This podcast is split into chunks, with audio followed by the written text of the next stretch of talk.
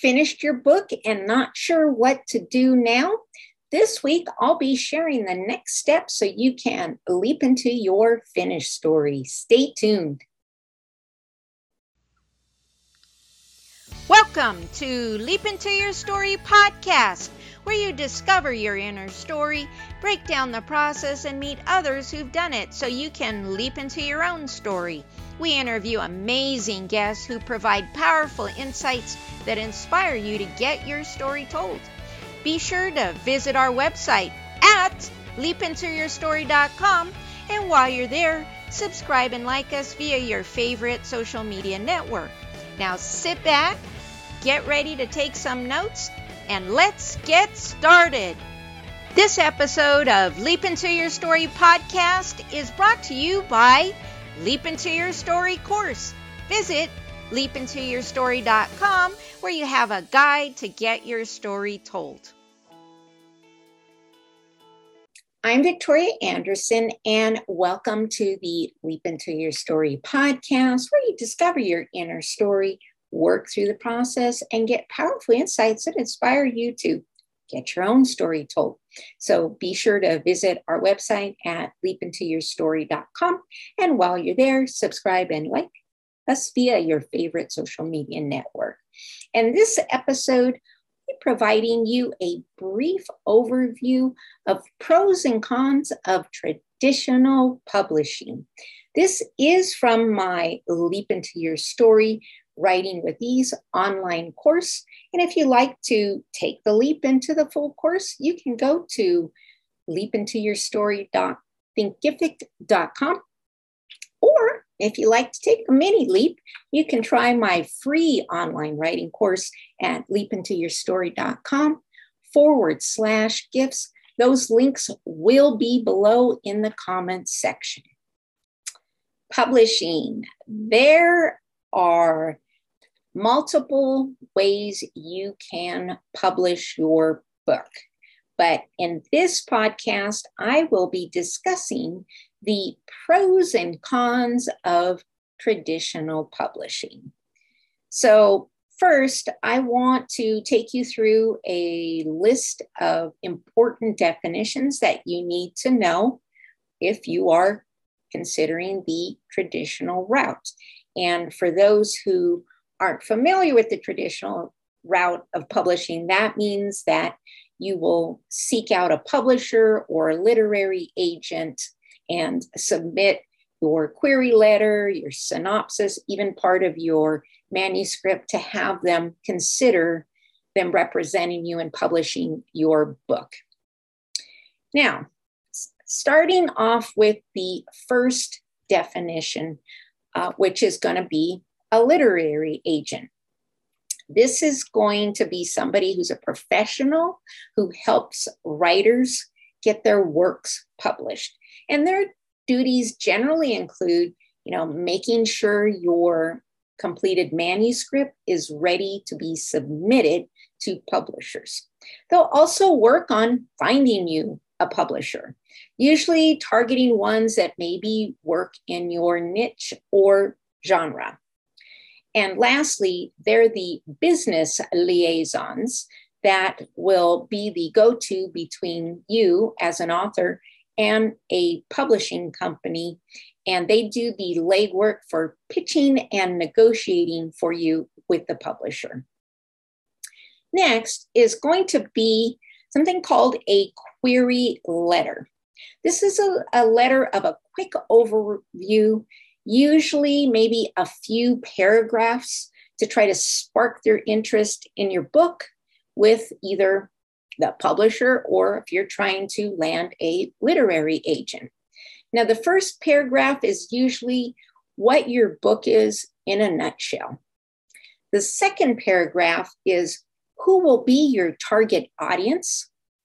And lastly, the third paragraph is thanking them for their time for re- reviewing your manuscript and what you've submitted.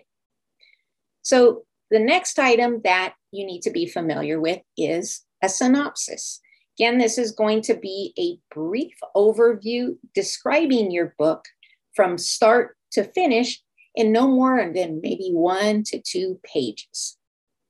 Now, keep in mind, each needs to be very, very concise and very clear because you want to quickly grab their attention and entice them to take on your manuscript. And they usually don't commit more than a few minutes at a time skimming it. So that's real important that those are really top notch to get the job done. Now, let's look at a few of the traditional publisher pros. First, they will handle pretty much all the book design. Sometimes they, they'll further edit if they feel like they need to, um, you know, refine it a little better for their particular professional standards. Or, and then of course, they're going to print and do the promotion for most of the part. Things have changed a little bit with traditional publishers that they are now changing their expectation to have the author shoulder some of some of these uh, steps but for the most part they will be handling the bulk of it next is being that they do publish and publishing is a business, your book is a commodity. They have historical data on demographics, certain genres, just longstanding history that they have built their publishing uh, business and reputation on these particular historical data that makes them basically, you know, po- not only publish uh, popular publishers, but very um, productive and financially good.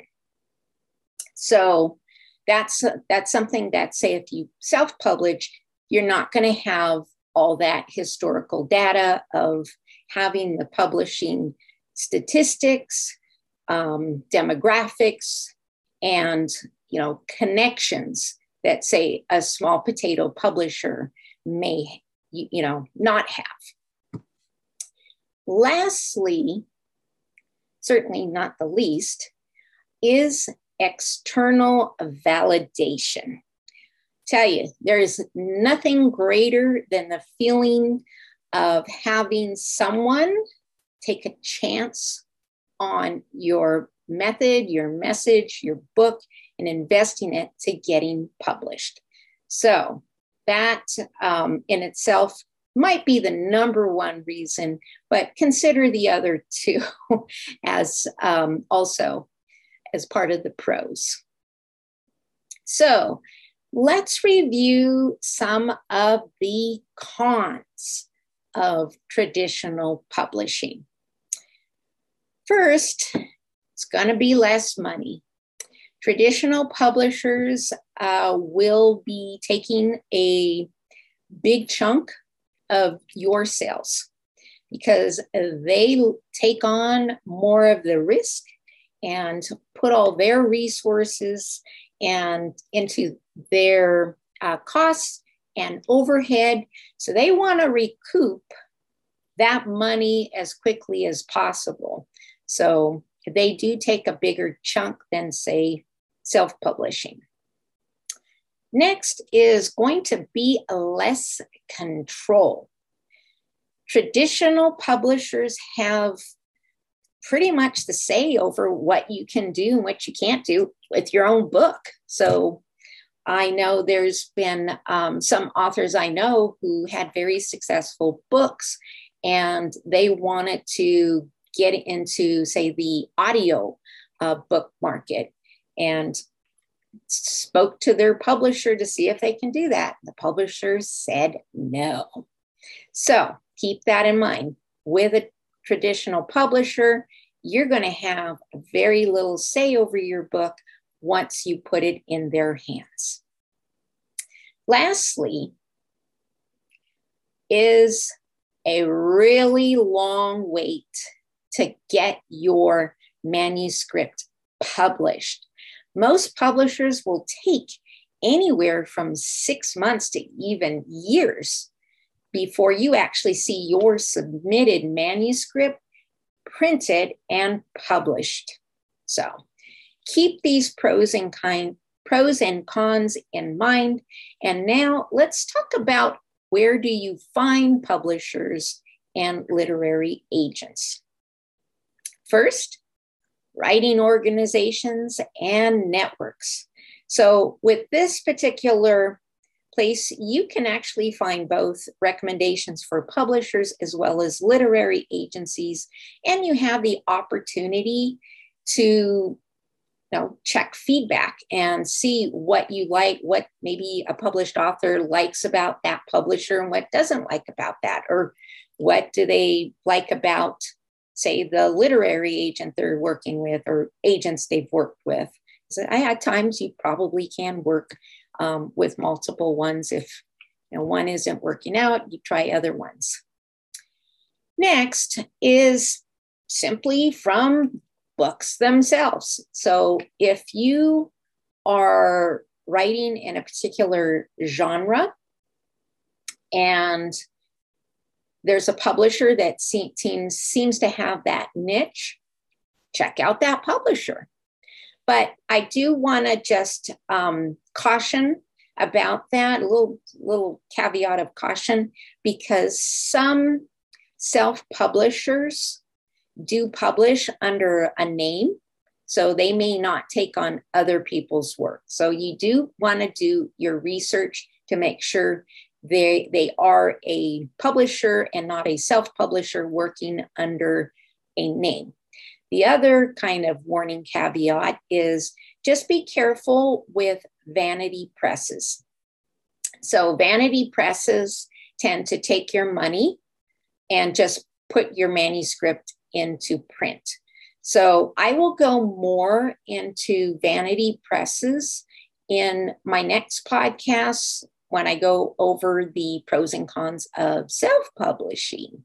But long story short, you want to do research and make sure that you are soliciting a publisher that has a long-standing good reputation um, who's been around um, you know check out those reviews to make sure they're treating authors respectfully and not crooked and you know they're paying you a fair price for your work then lastly will be guidebooks um, these are usually printed and updated yearly with lists of publishing companies, literary agents, and a lot of times they'll not only include lists and references, but even tips on how to write a really good query letter or synopsis that you can use as maybe a template. So think about what how you want to publish your book and I'll meet you here again to share more steps so you can leap into your finished book. So, thank you for tuning into the Leap Into Your Story podcast, where you discover your inner story, work through the process, and get inspired so you can write your own story. So, remember to visit our website at leapintoyourstory.com and enjoy even more great episodes like this one. Again, while you're there, subscribe and like us via your favorite social media network. We are looking forward to seeing you next time here on the Leap Into Your Story podcast. Thank you for tuning into the Leap Into Your Story podcast, where you discover your inner story, break down the process, and meet others who've done it so you can leap into your own story. Remember to visit our website at leapintoyourstory.com and enjoy even more great episodes like this one. Again, while you're there, subscribe and like to us via your favorite social media network. We're looking forward to seeing you next time on the Leap Into Your Story podcast.